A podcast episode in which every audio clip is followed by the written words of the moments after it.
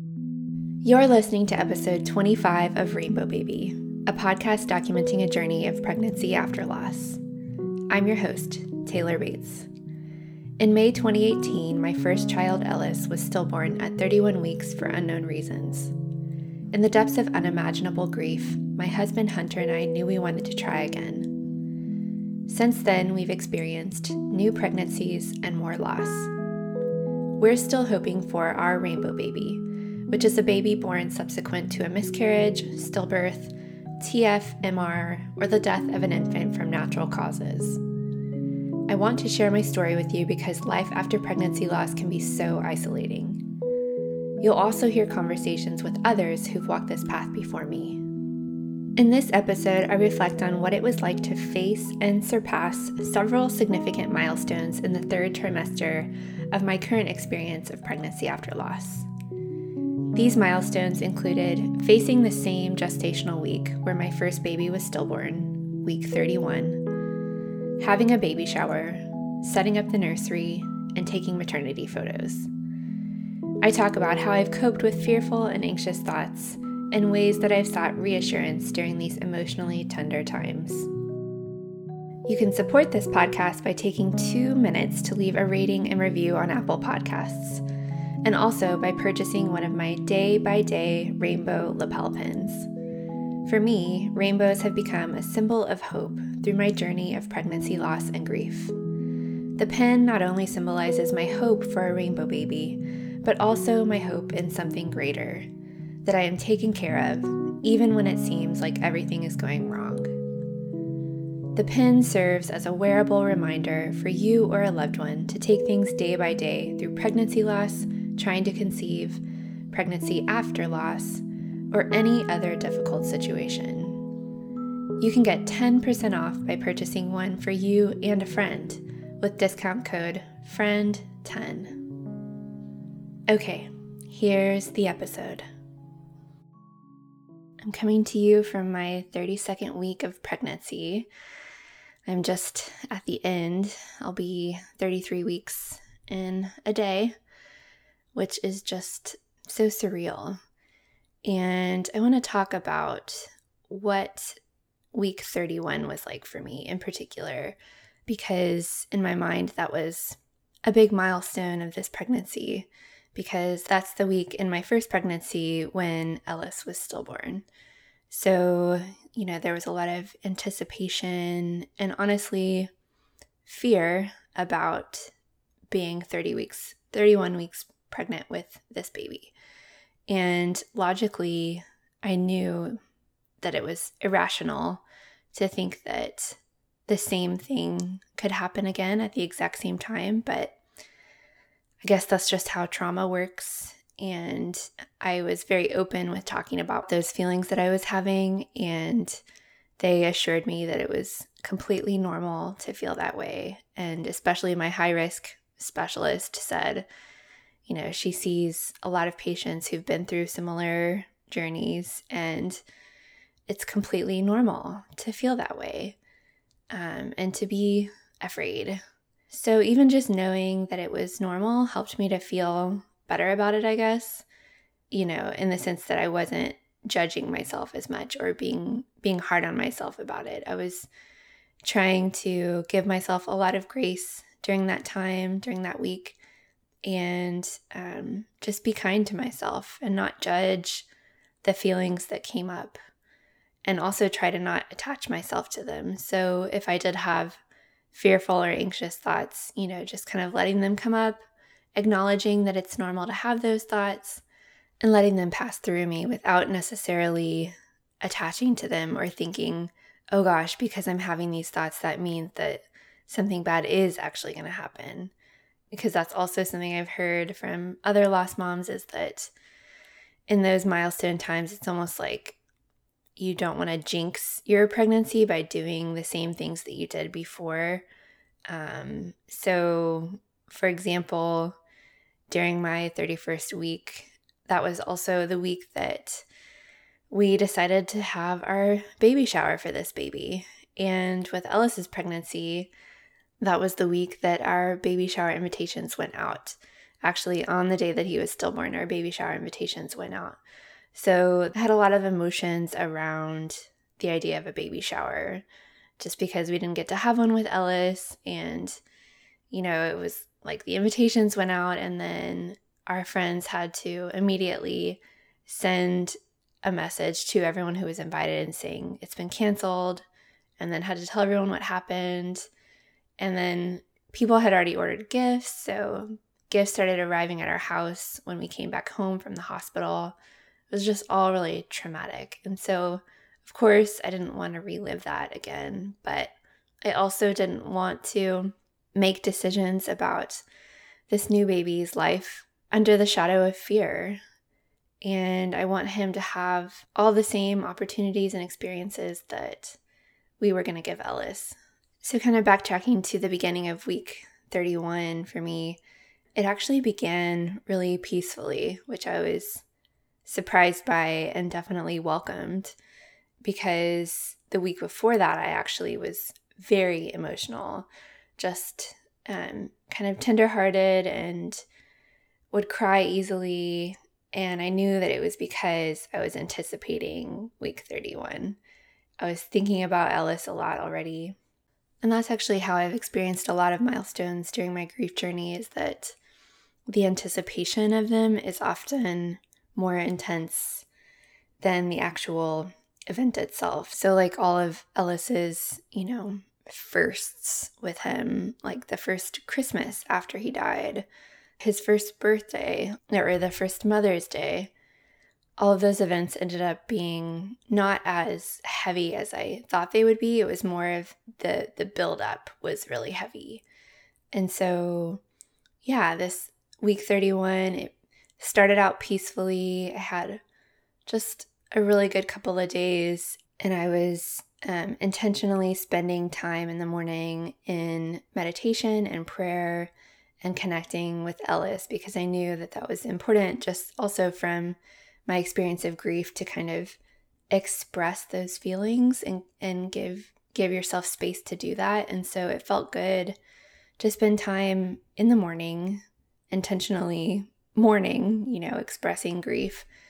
And um, I would just kind of close my eyes and picture Ellis and kind of talk to him and and that was really special. And I would cry and just kind of release those emotions and and that was actually really special because I don't often do that anymore. I don't connect with him in that way like I did in the early days. So after this really beautiful peaceful day that I had, I that night woke up at 2 in the morning and just had the anxiety wheel spinning for for whatever reason and well, I know what reason it was because of, you know, those subconscious fears of what if it happens again? And at first I thought, why is this happening? Because I didn't go to bed with anxious thoughts, but it just creeped up for whatever reason. And so, well, and I can actually pinpoint part of why I was having those anxious thoughts was that day I saw my specialist and they did the scan like they always do, and the doctor said that my amniotic fluid was a little bit on the high side of normal. So, again, within a normal range, but just a little bit on the high side. And this at the time didn't really cause me concern. I asked him, you know, if there's anything to worry about, and he said, no, we'll just watch it. Everything else looks great. The baby's swallowing fluid because we can see it in his stomach. So, all of those are really good signs. So I left the appointment feeling okay. And then later that evening, I Googled, which I shouldn't have done. And of course, read a bunch of scary things about what can happen when you have too much amniotic fluid. And again, the doctor did not say that I have too much or that mine is extremely high. It was within a normal range, it was just on the high end of the normal range. And one of the last things on this list um, that I found on Google that was a side effect of having high amniotic fluid was stillbirth. So that just started my anxiety button and I couldn't stop the thoughts. And so, yeah, later that night, um, after I was able to fall asleep, I woke up and my thoughts were just spinning out in an anxiety tailspin. And I ended up kind of having an upset stomach and wasn't able to go back to sleep for hours, just kind of laid there um, restlessly. And of course, the baby was moving a lot, which was, it's always great when he moves, but it's harder to go fall back to sleep and I was having Braxton Hicks. So it was just like all these things combined that made it pretty much impossible for me to get a good night's sleep. So I woke up the next morning and I had gotten, you know, maybe just a couple hours of sleep total and just felt really bad. And it kind of ruined that whole day because I felt physically tired and anxious still. And thankfully, later that afternoon, I had an appointment with my with my OB and told her about the amniotic fluid, and she just reassured me, you know, Taylor, this is completely normal. You're in the normal range. I've seen women with double that amount of fluid, and we still everything turned out fine, and we didn't intervene or do anything. So she just was trying to reassure me that it wasn't anything to worry about. So I took her word for that, and the rest of the day, my anxiety subdued, which I was so grateful for.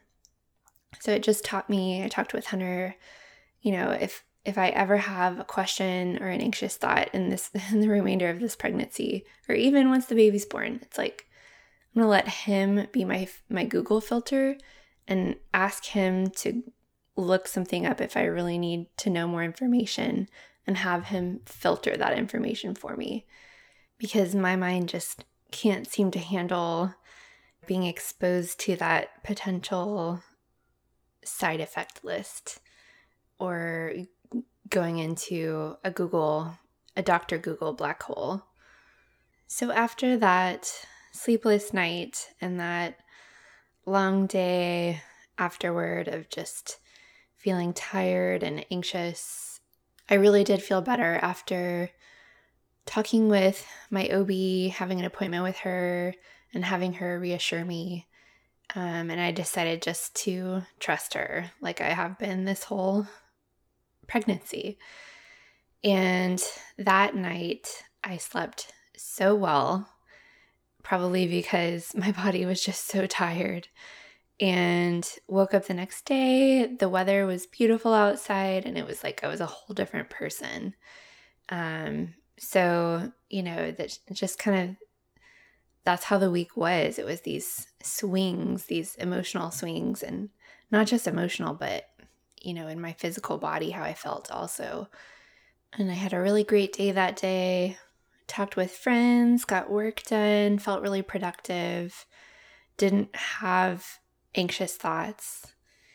And then that night, it happened again where I woke up at three in the morning, and my mind was just spinning on its own. And once that gets started for me, it's really hard to go back to sleep. So, kind of had the same pattern that I did that other night where I just couldn't sleep.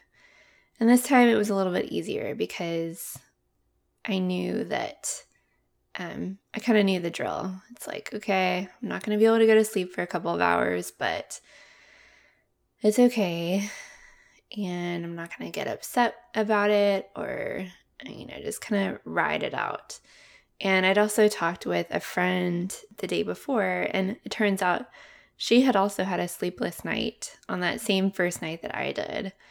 And it kind of felt reassuring just to know okay, I'm not the only one, and I'm not alone in those moments, even though it absolutely feels like it and it kind of just normalized it for me. So I just imagined like there's a lot of other people who are up right now too for various reasons.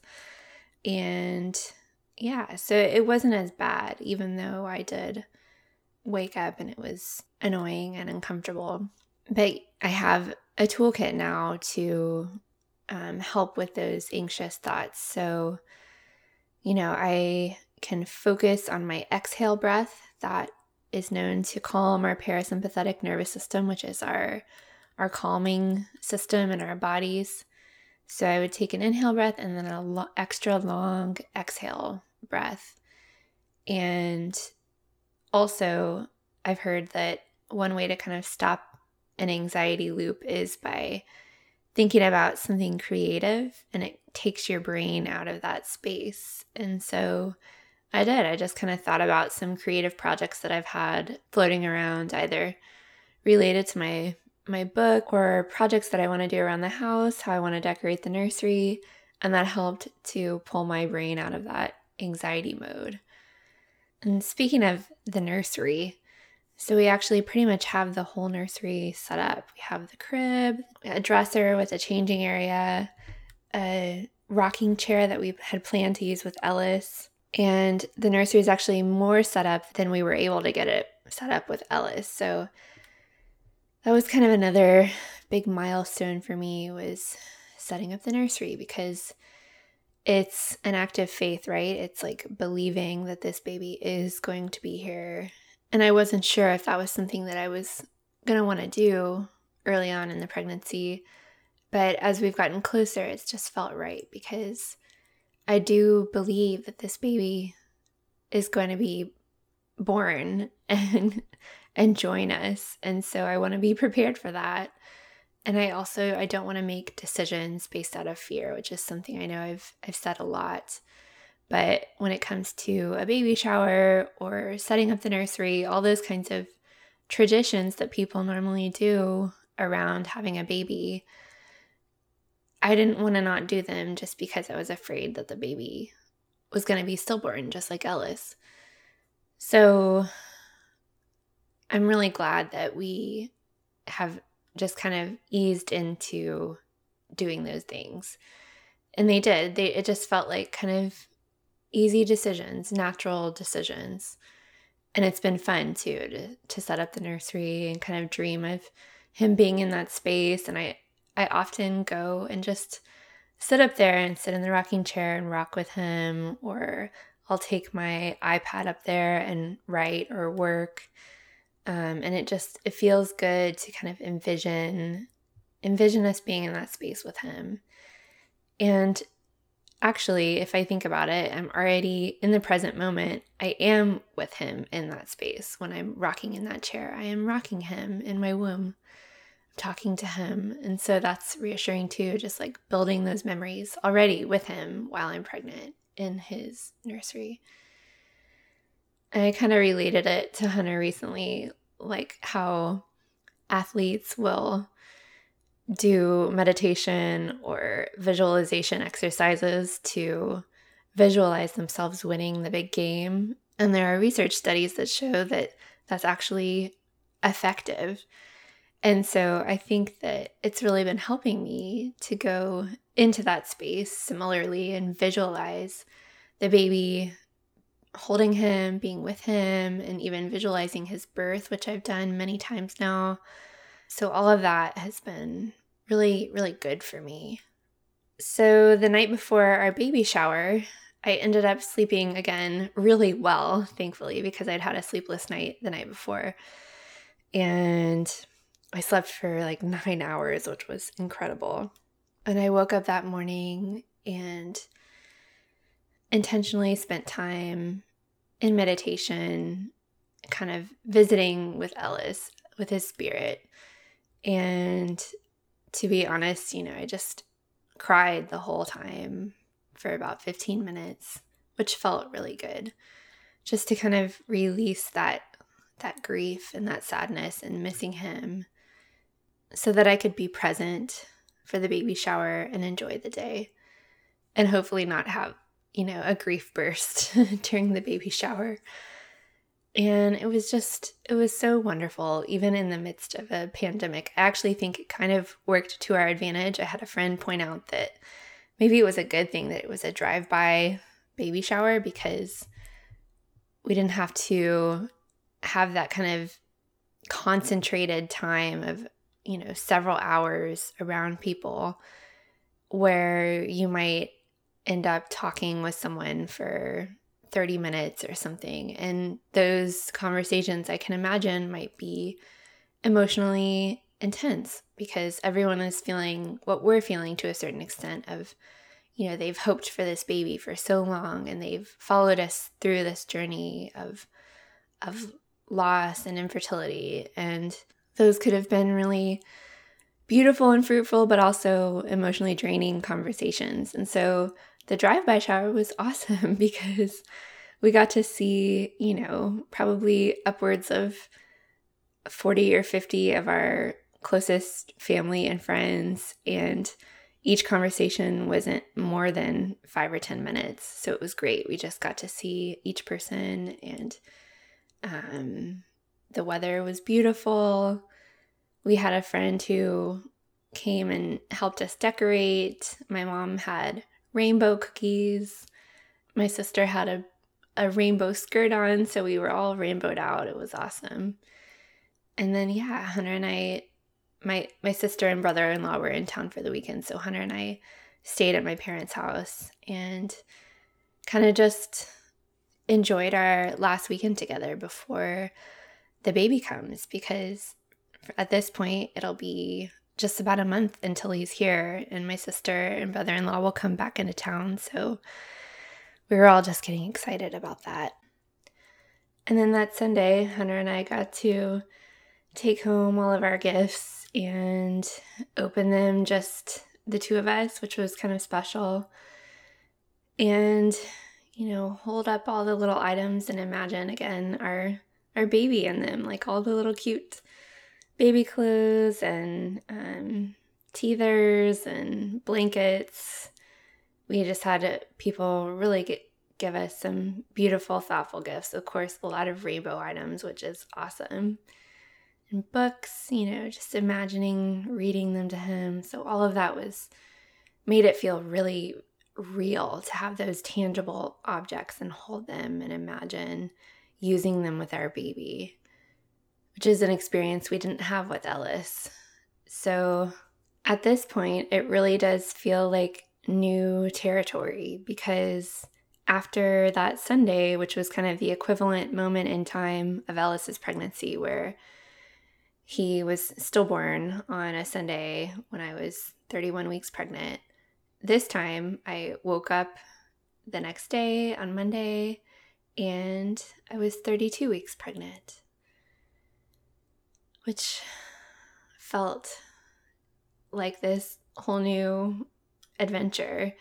It almost did feel like kind of redemptive in a way, like I am getting to relive that experience and and rewrite it and it gave me kind of a new level of hope and I had a sense of relief and yeah again it just feels kind of like new territory now. I've never been 32 weeks pregnant.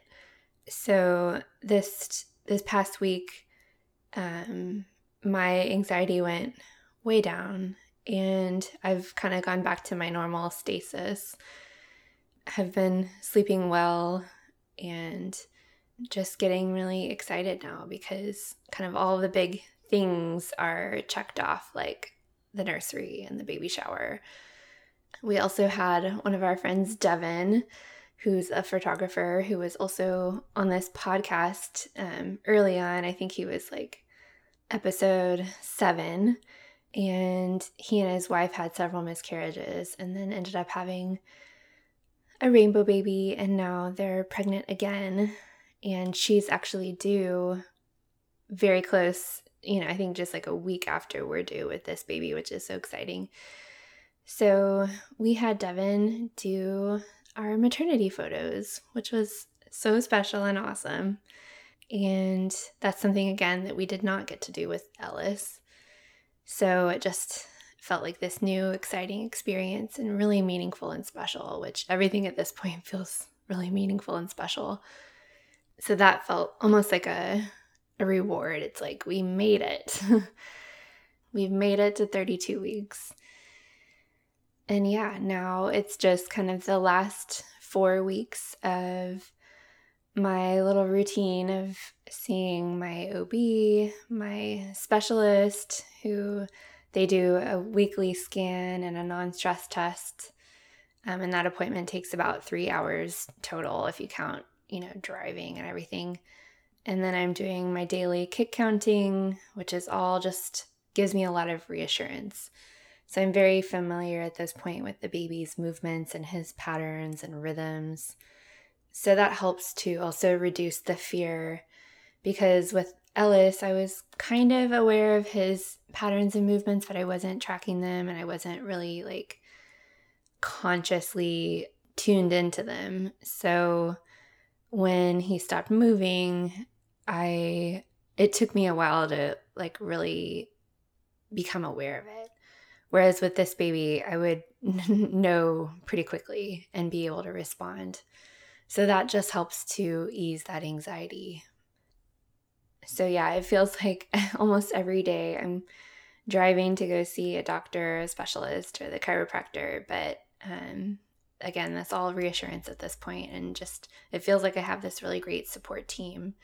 In addition to, we also have our doula, who we've done a breastfeeding class with her at this point via Zoom, and we also did a session where we talked about our birth plan for the C section and excitingly, my OB's nurse called me this past week and she had scheduled our C section time with the hospital, which again, everything is just starting to feel so real at this point.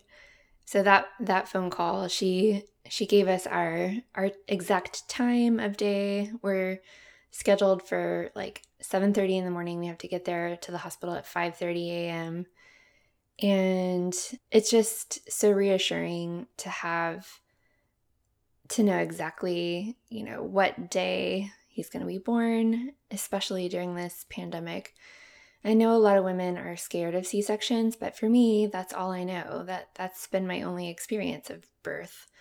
So, it's actually at this point reassuring because I know what to expect. I know the drill and for the most part, you know, the check in and prep takes longer than the actual surgery, which the baby, once they start the surgery, the baby will be born within 10 minutes if everything goes well. Um, and then we'll just have the whole rest of the day to be with him and recover. Um, which will just be really great and special because it'll it'll just be me and Hunter at the hospital together with our new baby. So, my plan is to share a couple more episodes of this podcast before the baby's born. So, I've actually recorded an episode that I'm really excited to share with Rachel George, who is a fellow lost mom and also an author of the book Grieve, Create, Believe, which is an amazing resource. You should definitely check it out. And um, we recorded this podcast episode a couple weeks ago, and she tells her incredible journey. And also, we talk a lot about her book because I'm very interested in her self publishing journey. I'm also in the process of drafting a memoir about our experience after Ellis's stillbirth. And I'm also interested in self publishing. So it's going to kind of have a two part episode where Rachel talks about her own personal journey. And then we also talk about um, the book journey, which I'm excited to share with you guys. And then we'll do another episode together once he's born. So you can have that to look forward to. And as always, thank you so much for listening and following along with me on this journey. It, it means so much to know that I'm not alone because sometimes it can definitely feel that way, but I know that's not true because so many of you have reached out to me and told me how much our story has impacted you.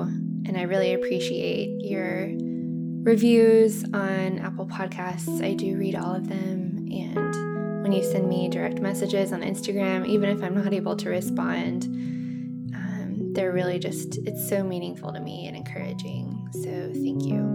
And until next time, I'm Taylor Bates, sending you peace and hope for your journey.